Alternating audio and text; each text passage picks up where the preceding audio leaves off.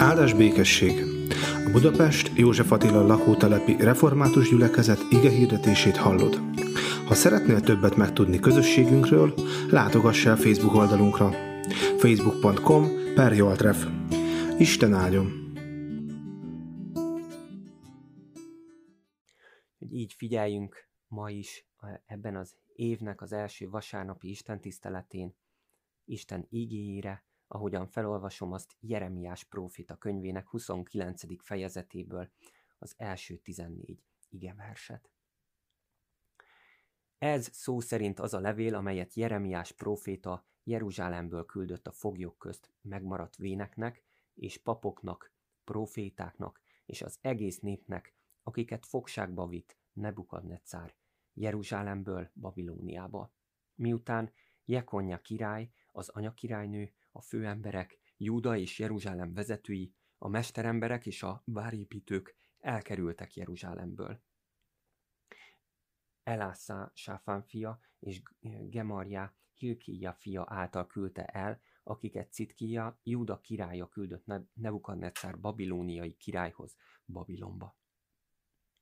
Így szól a seregek ura, Izrael istene, valamennyi fogolyhoz, akiket fogságba vitettem Jeruzsálemből Babilóniába. Építsetek házakat, és lakjatok bennük. Ültessetek kerteket, és egyétek azok gyümölcsét. Házasodjatok, szülessenek fiaitok és leányaitok. Házasítsátok meg fiaitokat, és adjátok férjhez leányaitokat. Szüljenek azok fiúkat és lányokat. Szaporodjatok azon a helyen, és ne fogyjatok. Fáradozzatok annak a városnak a jólétén, ahová fogságba vittelek titeket, és imádkozzatok érte az Úrhoz, mert annak a jólététől függ a ti jólétetek is. Ezt mondja a seregek ura, Izrael istene. Ne engedjétek, hogy rászedjenek benneteket a proféták és a jósok, akik köztetek vannak, és ne hallgassatok az álomlátók álmaira. Mert hazugságot profétálnak nektek az én nevemben. Nem én küldtem őket, így szól az Úr. Ezt mondja az Úr. Majd, ha eltelik a babiloni hetven esztendő, akkor gondom lesz rátok, és valóra váltom azt a jót, amelyet megígértem, és visszahozlak benneteket erre a helyre mert csak én tudom, mi a tervem veletek, így szól az Úr. Jólétet és nem romlást tervezek, és reményteljes jövő az, amelyet nektek szánok. Ha segítségül hívtok, és álhatatosan imádkoztok hozzám, akkor meghallgatlak benneteket. Ha kerestek majd, megtaláltok engem, ha teljes szívből kutattok utánom. Megengedem majd, hogy megtaláljatok, így szól az Úr, és jóra fordítom sorsotokat. Összegyűjtelek titeket minden nép közül, mindenhonnan, ahová csak szétszórtalak. Így szól az Úr. És visszahozlak erre a helyre, ahonnan fogságba vitettelek titeket. Isten tegye áldottá az ő igéjét, hogy az bennünk növekedjen, gyökeret verjen, növekedjen és gyümölcsöt teremjen. Ámen. Jeremiás 29 üzenete korfordulók idején különösen időszerű. Olvasható ez az először 1967-ben megjelent jubileumi kommentárban, amit rendszerint el szoktam olvasni nagyjából minden igehirdetésre készülésemkor. És így folytatódik az egyházat a teljesen új történelmi helyzet komolyan vételére tanítja, megmenti a múlton való merengéstől, a jövő iránt nyitottá teszi, és készé arra, hogy nem keresztény környezete iránti felelősséggel és szeretettel végezze szolgálatát, szüntelenül imádkozva és fáradozva annak a népnek és országnak a jólétén, amelyben él. 50 évvel ezelőtt írta ezeket a sorokat valaki, és milyen időszerű ma is. Milyen, milyen korfordulót élünk meg most is, hiszen a koronavírus miatt um, átrendeződött egy kicsit a, a világ, sok szokásunk megváltozott, sok olyan dolog, ami korábban természetesnek tűnt, ma már távolinak tűnik. De keresztjénnek lenni mégis jó, még mindig jó, mert mi hiszünk. A hit, ahogy azt már nagyon sokszor én magam is elmondtam, és azt hiszem nem ö, utoljára ö, mondom, hogy az nem csak egy, egy racionális, egy végig gondolt ismeret, annak tudata, hogy van Isten, hanem, hanem bizalom is. Hogy ez, a, hogy ez a létező Isten nem csak, hogy van, hanem hogy velünk van, hogy szól hozzánk, hogy, hogy ő megjelent, megjelent emberi testben, Jézus Krisztusban, és elrendezte életünk legnagyobb problémáját. És ezért biztonságban vagyunk. Ezért békességünk van, és ezért nem eshetünk ki az Isten szeretetéből. Azt ugyan nem tudjuk, hogy mit tartogat számunkra a jövő, de azt igen, ahogy így keresztény körökben szoktuk mondani, hogy ki tartja kezében a jövőt. Ez pedig bizakodóvá tesz, és reménységgel tölti el életünket, még akkor is, hogyha, hogyha a körülmények nagyon sokat nem változtak az elmúlt pár héthez, hónaphoz képest. Az egyértelmű, hogy nem lehet egy, egy egyenes párhuzamot hozni a Jeremiás próféta könyvében leírt nehézségekkel, de azért mégis elmondható az, hogy, hogy a Biblia nem csak arról szól, hogy mi történt a múltban, régen, hanem arról is szól, ami, ami mindig van, ami most történik, és ami majd ezután fog történni. A Biblia örök.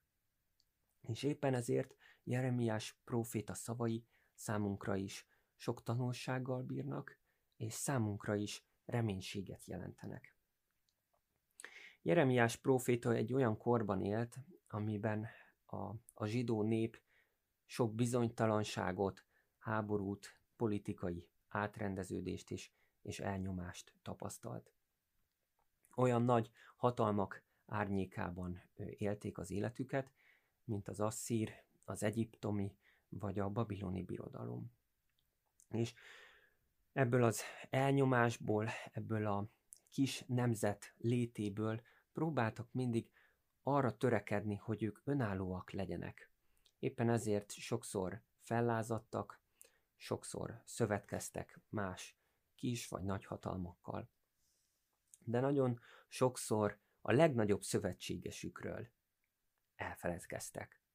Az élő Istenről, aki megígérte számukra azt, hogy, hogy szövetséget köt velük, és mindig mellettük lesz, és mindig harcol értük. A királyok könyvében, amikor Izraelben és Júdában zsidó királyok uralkodtak, akkor az látható, hogy van egyfajta hullámzása a, a történetnek. Itt a, a királyok korában azt látjuk, hogy Isten végtelen türelemmel szereti az ő népét. De ők, és főleg a királyi udvar gyakran nem viszonozza Istennek ezt a szeretetét, odaadását.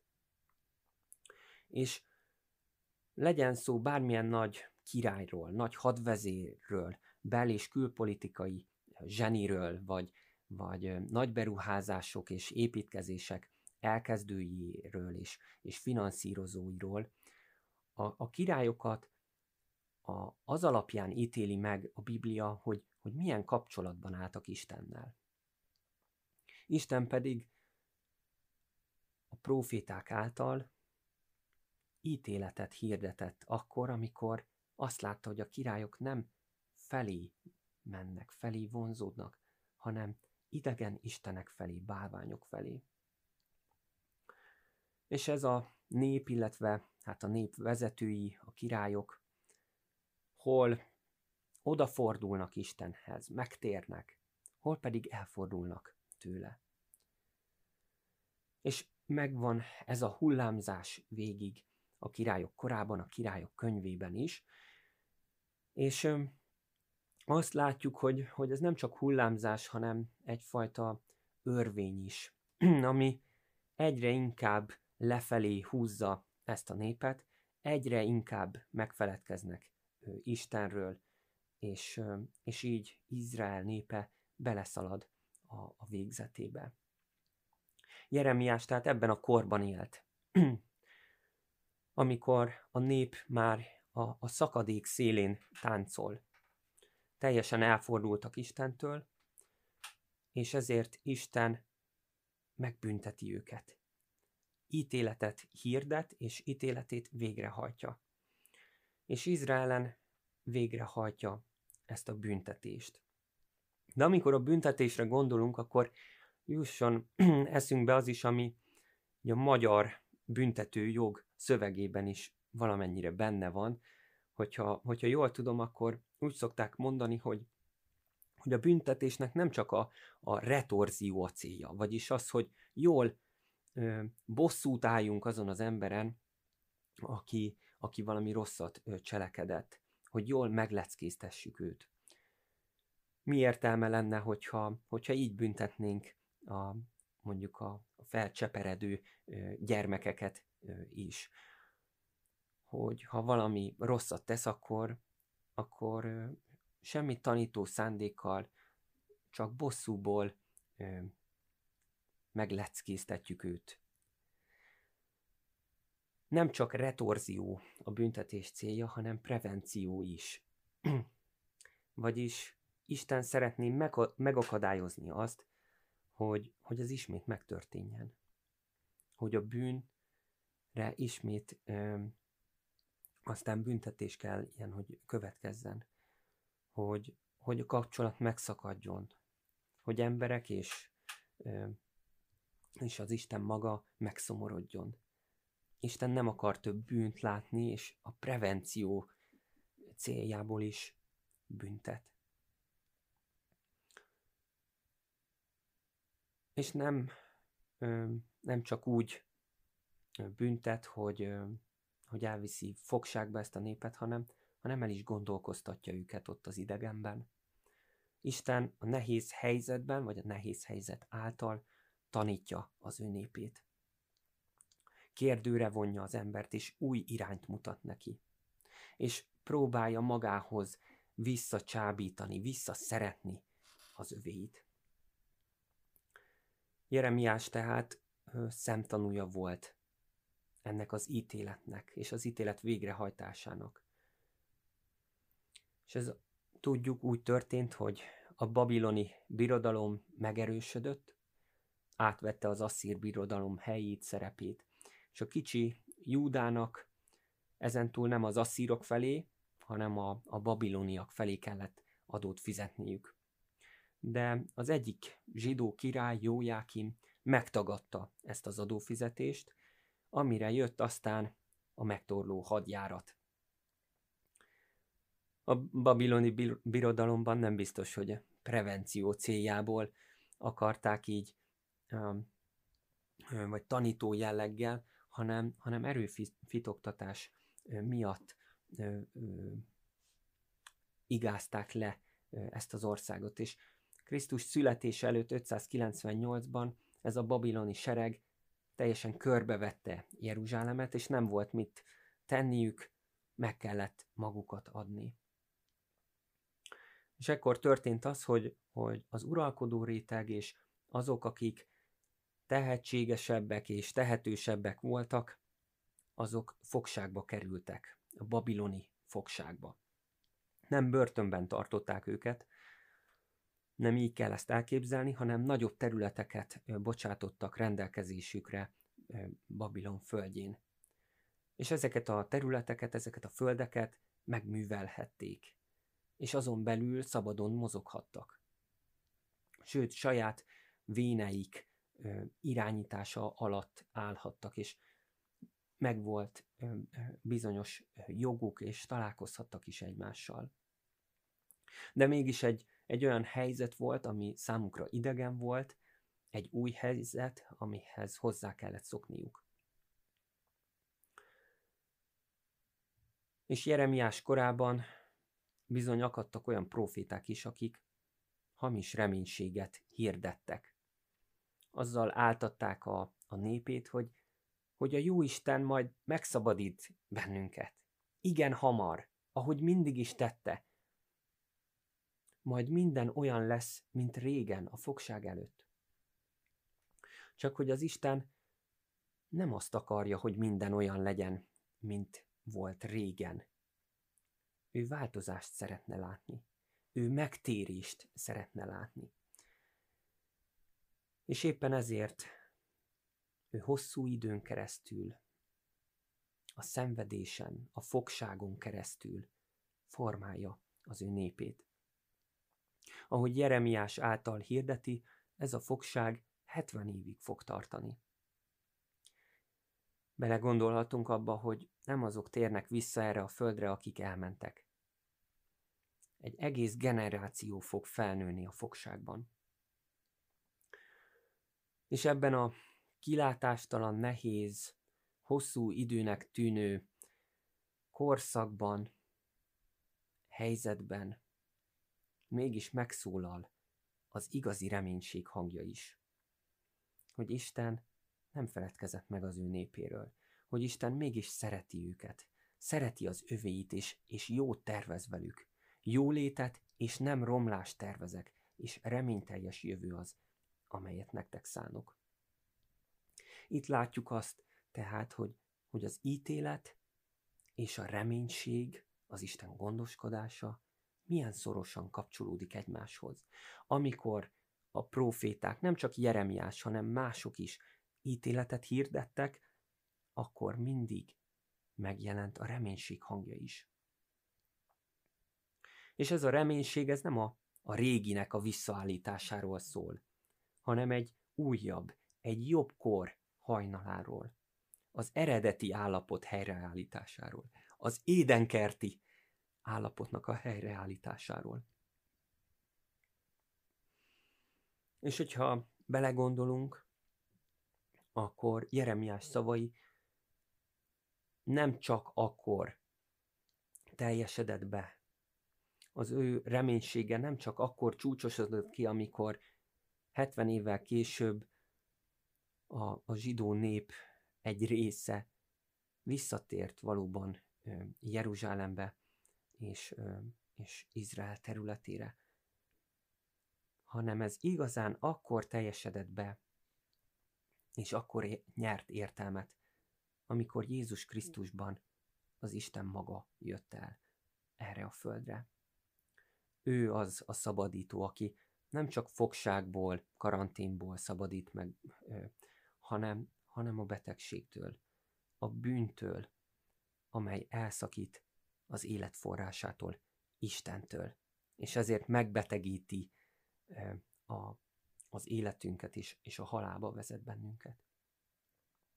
Az Úr Jézus Krisztusban viszont az élet jelent meg, hogy rajta keresztül kapcsolatba léphetünk az atyával. Azt mondja a próféta, megengedem majd, hogy megtaláljatok, és jóra fordítom sorsotokat. Aki Jézusra rátalál, az az Istenre talál rá. Amikor azt mondja a próféta által maga az Isten, hogy megengedem majd, hogy megtaláljatok, akkor erre is gondolhatunk, hogy Jézusban közel jött az Isten, és aki Jézusra rátalált, az az Istenre talált rá. És ő általa, egyedül ő általa fordul jóra a sorsunk. Nem a halál felé, hanem az élet felé tart utána az életünk. 2021 ennek az évnek az elején reménységgel tekintünk előre. Ez az év talán jobb lesz, mint az előző. És ennek a reménységnek van egy jó hatása is az emberre. A, a modern pszichológia kezdi kimutatni azt, amit a Biblia már több ezer éve megfogalmazott, hogy a, a hit az nagyon sokszor magát az életet jelenti. Egyes kutatások szerint a hívő, a reménykedő, a szép jövőben bízó emberek, vagyis ilyen tudományos nyelven, ugye úgy szoktuk mondani, hogy az optimisták kevésbé hajlamosak a megbetegedésre, és átlagosan hosszabb ideig élnek, mint, mint pessimista társaik. De kérdezem én, hogy vajon a reménységünknek mi az alapja? Van-e alapja egyáltalán? Nem lehetséges-e, hogy ma is nagyon sokan hamisan profétálnak, akik azt mondják, hogy, hogy mondjuk a vakcinával majd minden megoldódik. Csak kérdezem, nem akarok biztos választ mondani. Persze, ezt is mondom, hogy menjünk el, oltassuk be magunkat, hogyha ezzel tehetünk valamit magunkért és egymásért. De vajon az emberiség legnagyobb problémája a koronavírus-e? Azt akarjuk, hogy minden visszaálljon a régi kerékvágásba? Nem valami jobbat, valami szebbet remélünk? Valami mennyeit? Valami édenkerti állapotot? Valami tökéleteset? Valami gyönyörűt? Valami békességeset? Amiben az Isten áldását tapasztaljuk? Ha visszatekintünk a vírus előtti időszakra, akkor rájövünk, hogy ugyanúgy küzdködtünk nehézségekkel, emberi butaságokkal, rendszer szintű problémákkal, akár saját magunkkal, meg a szeretteinkkel.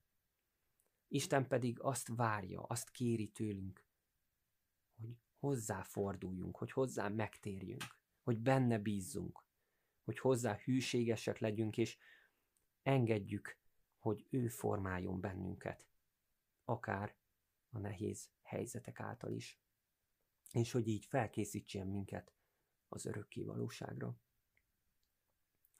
Bizony Izraelnek szüksége volt a fogságra, hogy, hogy ezáltal megtisztuljon, hogy, hogy teljes szívéből várja és kérje Isten szabadítását. A mi fogságunk, szenvedésünk, küzdködésünk itt a, itt a Földön lehet, hogy szintén egyfajta szükségszerű rossz. Isten ezáltal tanít, és formál bennünket. De mit lehet tenni ebben a, ebben a nehéz helyzetben? Hát lehet kifogásokat keresni. Ma, manapság nagyon sokan ö, kifogásokat tesznek, és ezért nem végzik a, a munkájukat. Hadosszam meg például azt, hogy karácsonyra reméltem, hamisan reméltem, hogy megérkezik majd egy csomag, amit amit vártam, és amire az internetes vásárláskor azt írták, hogy két-három napon belül megérkezik. Hát én karácsony előtt egy tizennéhány nappal rendeltem, de karácsonyra még sehol sem volt meg ez a csomag. És amikor rákérdeztem, akkor azt mondták, hogy hát a koronavírus miatt, ugye persze a kifogások megnövekedett, illetve a karácsonyi szezon miatt megnövekedett a a, a kiszállítás, és ezért nem, nem tudták időben kiszállítani.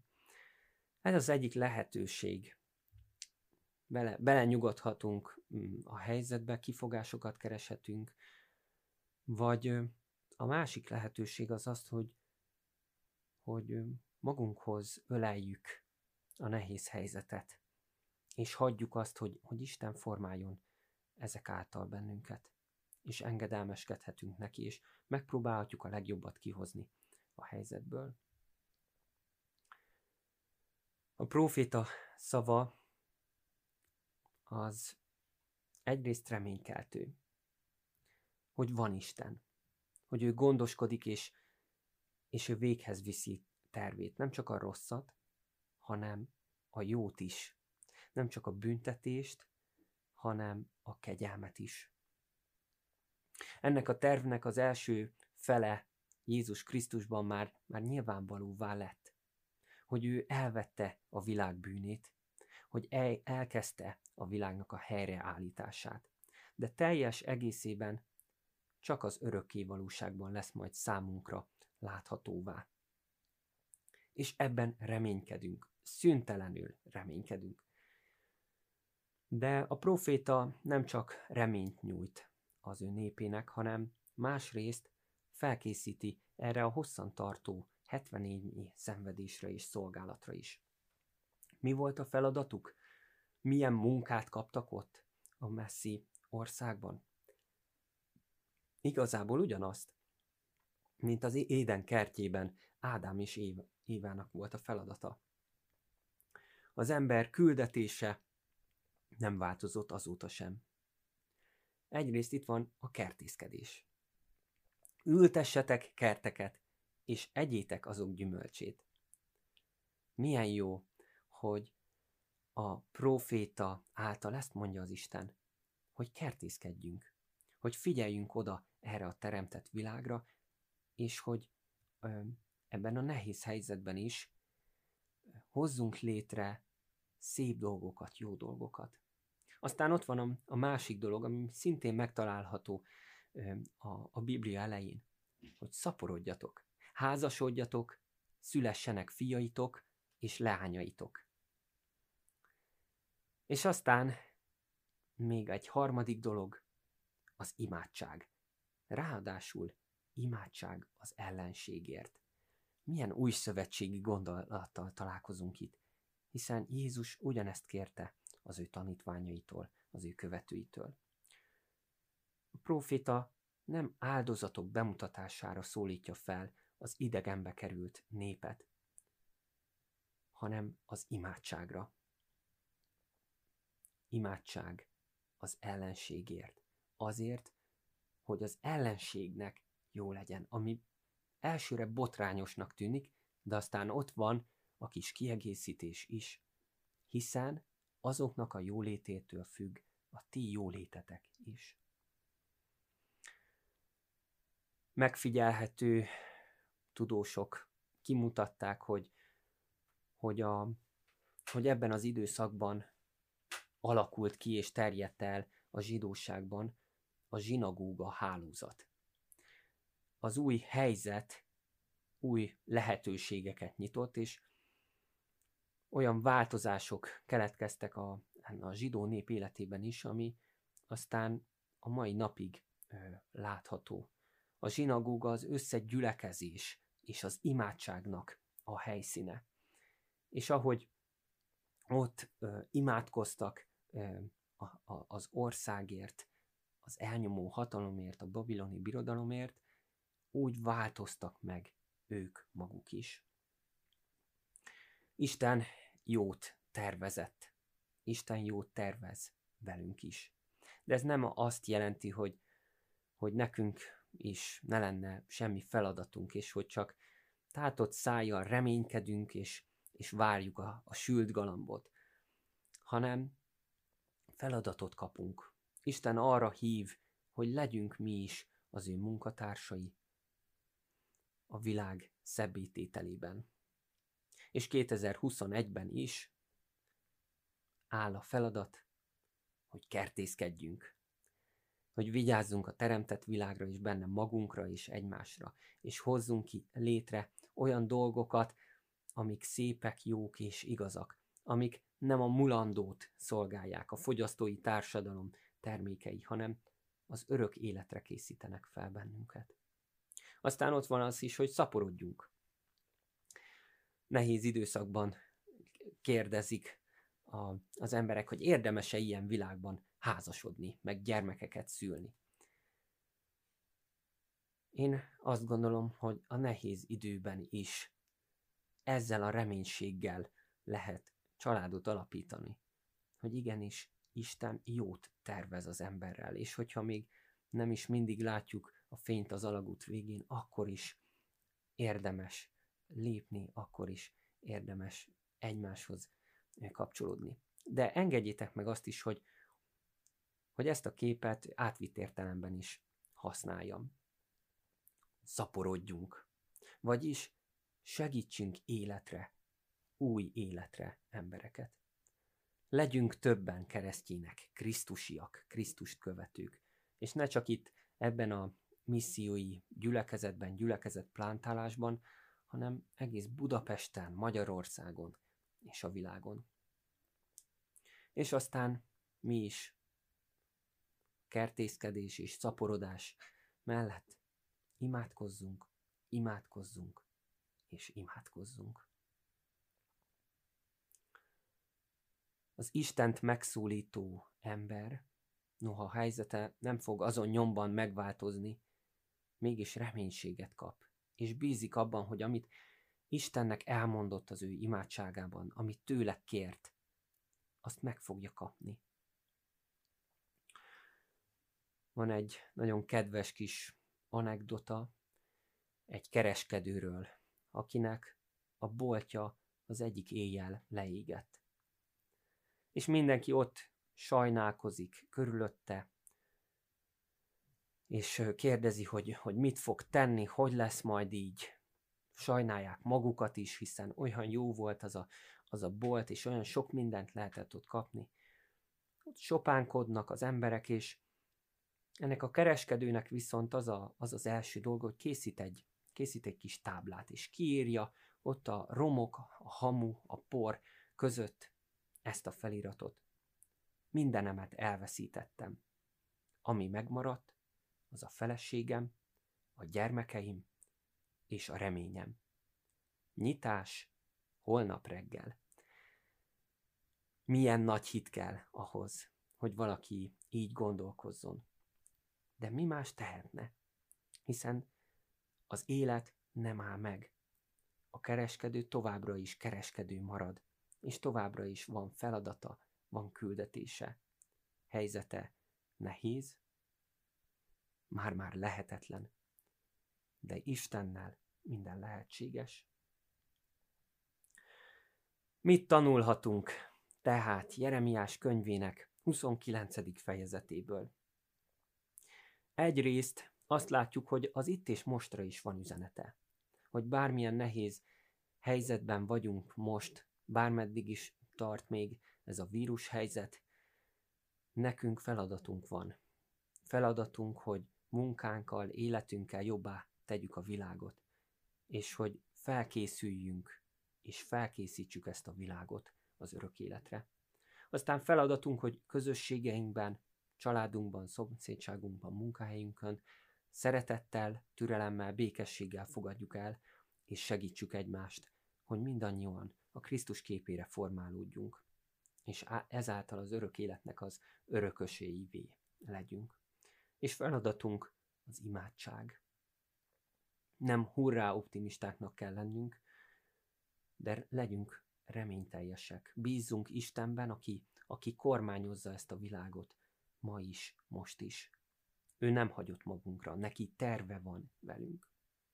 Másról, másrészt viszont nem csak az itt és mostra van üzenete ennek a fejezetnek, hanem az örökkévalóság szempontjából is nagyon fontos ez az ige szakasz. Földi életünk fogságban élt élet. Az első emberpár bűnesete folytán az ember kiüzetett az éden kertjéből, a tökéletes állapotból. Ez a világ már nem olyan, mint amilyennek lennie kellene. Jézus viszont a probléma gyökerét megtalálta, és mint egy gyomnövény esetén teljesen elpusztította azt. Viszont a kert még mindig nem rendezett. És éppen ezért arra hív bennünket, hogy, hogy vele együtt munkálkodjunk, és felkészüljünk az örök életre. Ámen. Most pedig következő csendes imádságban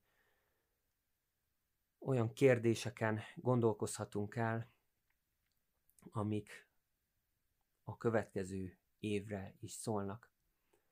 Milyen reménységeink vannak erre az évre nézve?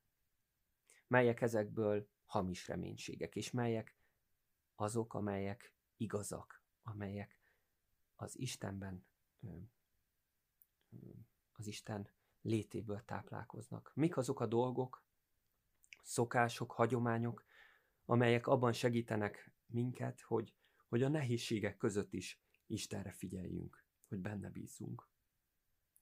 Milyen feladatot bíz ránk vajon ebben az évben Isten, és kik azok az emberek a környezetünkben, akikért úgy érezzük, hogy imádkoznunk kell.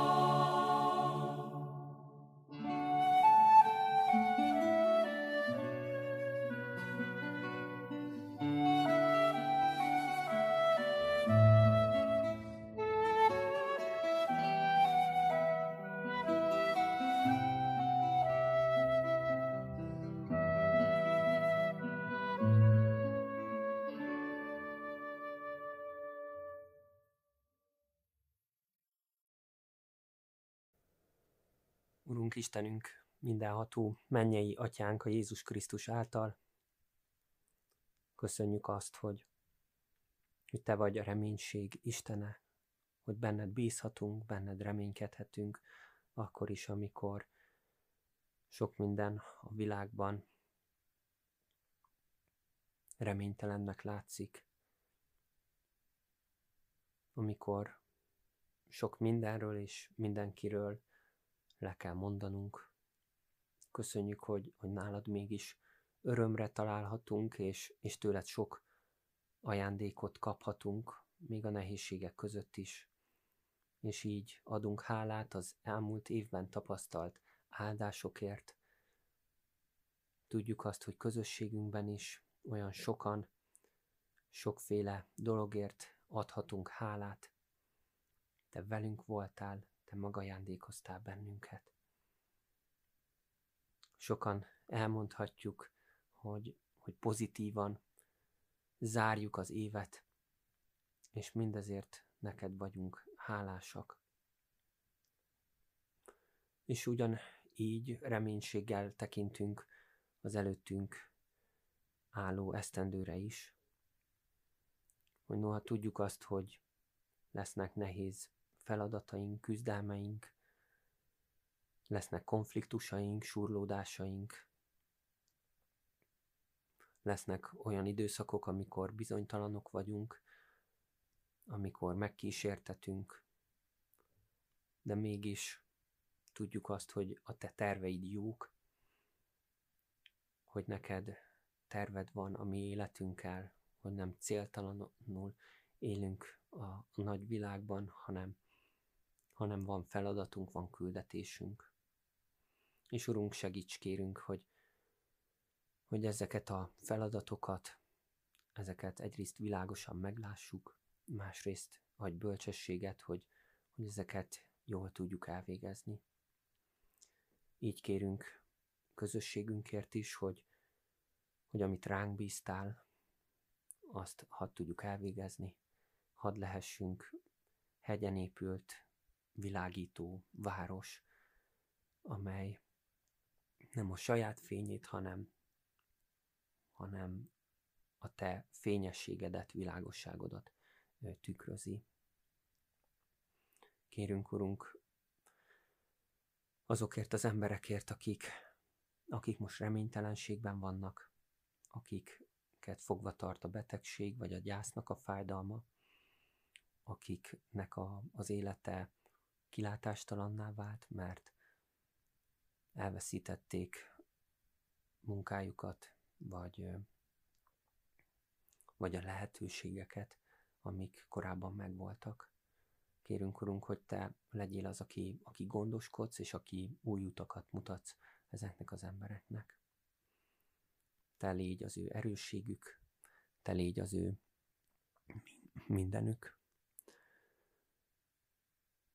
És imádkozunk református egyházunkért is, és az egyházért, a Krisztus testéért, hogy, hogy a keresztjének felismerjék egymásban a testvért, hogy meglássák az egy igazságot, vagyis téged, és imádkozunk azért, hogy, hogy ebből az egységből valami jó fakadjon, és hogy a világ is meglássa azt, hogy Jézus Krisztus valóban az Isten fia, és hogy mi hozzá tartozunk. Ámen. Mi, atyánk, aki a mennyekben vagy, szenteltessék meg a te neved. Jöjjön el a te országod, legyen meg a te akaratod, amint a mennyben, úgy a földön is. Minden napi kenyerünket add meg nékünk ma, és bocsáss meg védkeinket, miképpen mi is megbocsátunk az ellenünk védkezőknek. És ne védj minket kísértésbe, de szabadíts meg a gonosztól, mert Téd az ország, a hatalom és a dicsőség mindörökké. Ámen.